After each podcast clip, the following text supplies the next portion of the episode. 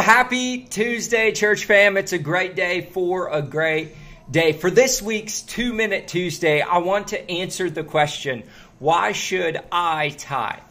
Now, I don't want to answer the question for you, but I want to share with you why I choose to tithe and pray that it encourages you to begin to take this step of faith in whatever church you call home and sow seeds into what God is doing in his house.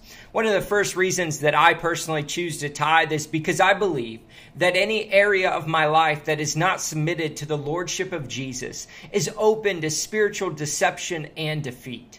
What does this mean? Well, when I tithe, I'm submitting the provision of my house to the lordship of Jesus. I'm reminding myself that what I have was never mine to begin with, and I'm asking God to bless and lead me in this area of my life. I also believe that Jesus calls us to tithe in his word. In Matthew 23 23, we see him speaking to the Pharisees, calling them out on hypocrisy, and he reminds them, You should tithe. Another reason I also believe that tithing is important is that it connects me to something bigger than myself. You see, we all want to be a part of something bigger than ourselves. When we tithe and we give back to God, we're able to see our tithe travel places we cannot.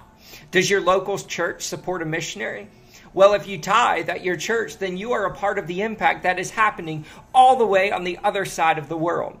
I actually have many other reasons why I tithe, but these are just a few reasons why I choose to tithe and why here at 7IM Church we believe in tithing. We don't believe you give to our church, but you are giving to God through our church to give back to Him what was already His to begin with. And so I want to encourage you today, wherever you go, wherever you call church, plug in, serve, and tithe, and watch as God will continue to pour blessings upon your life.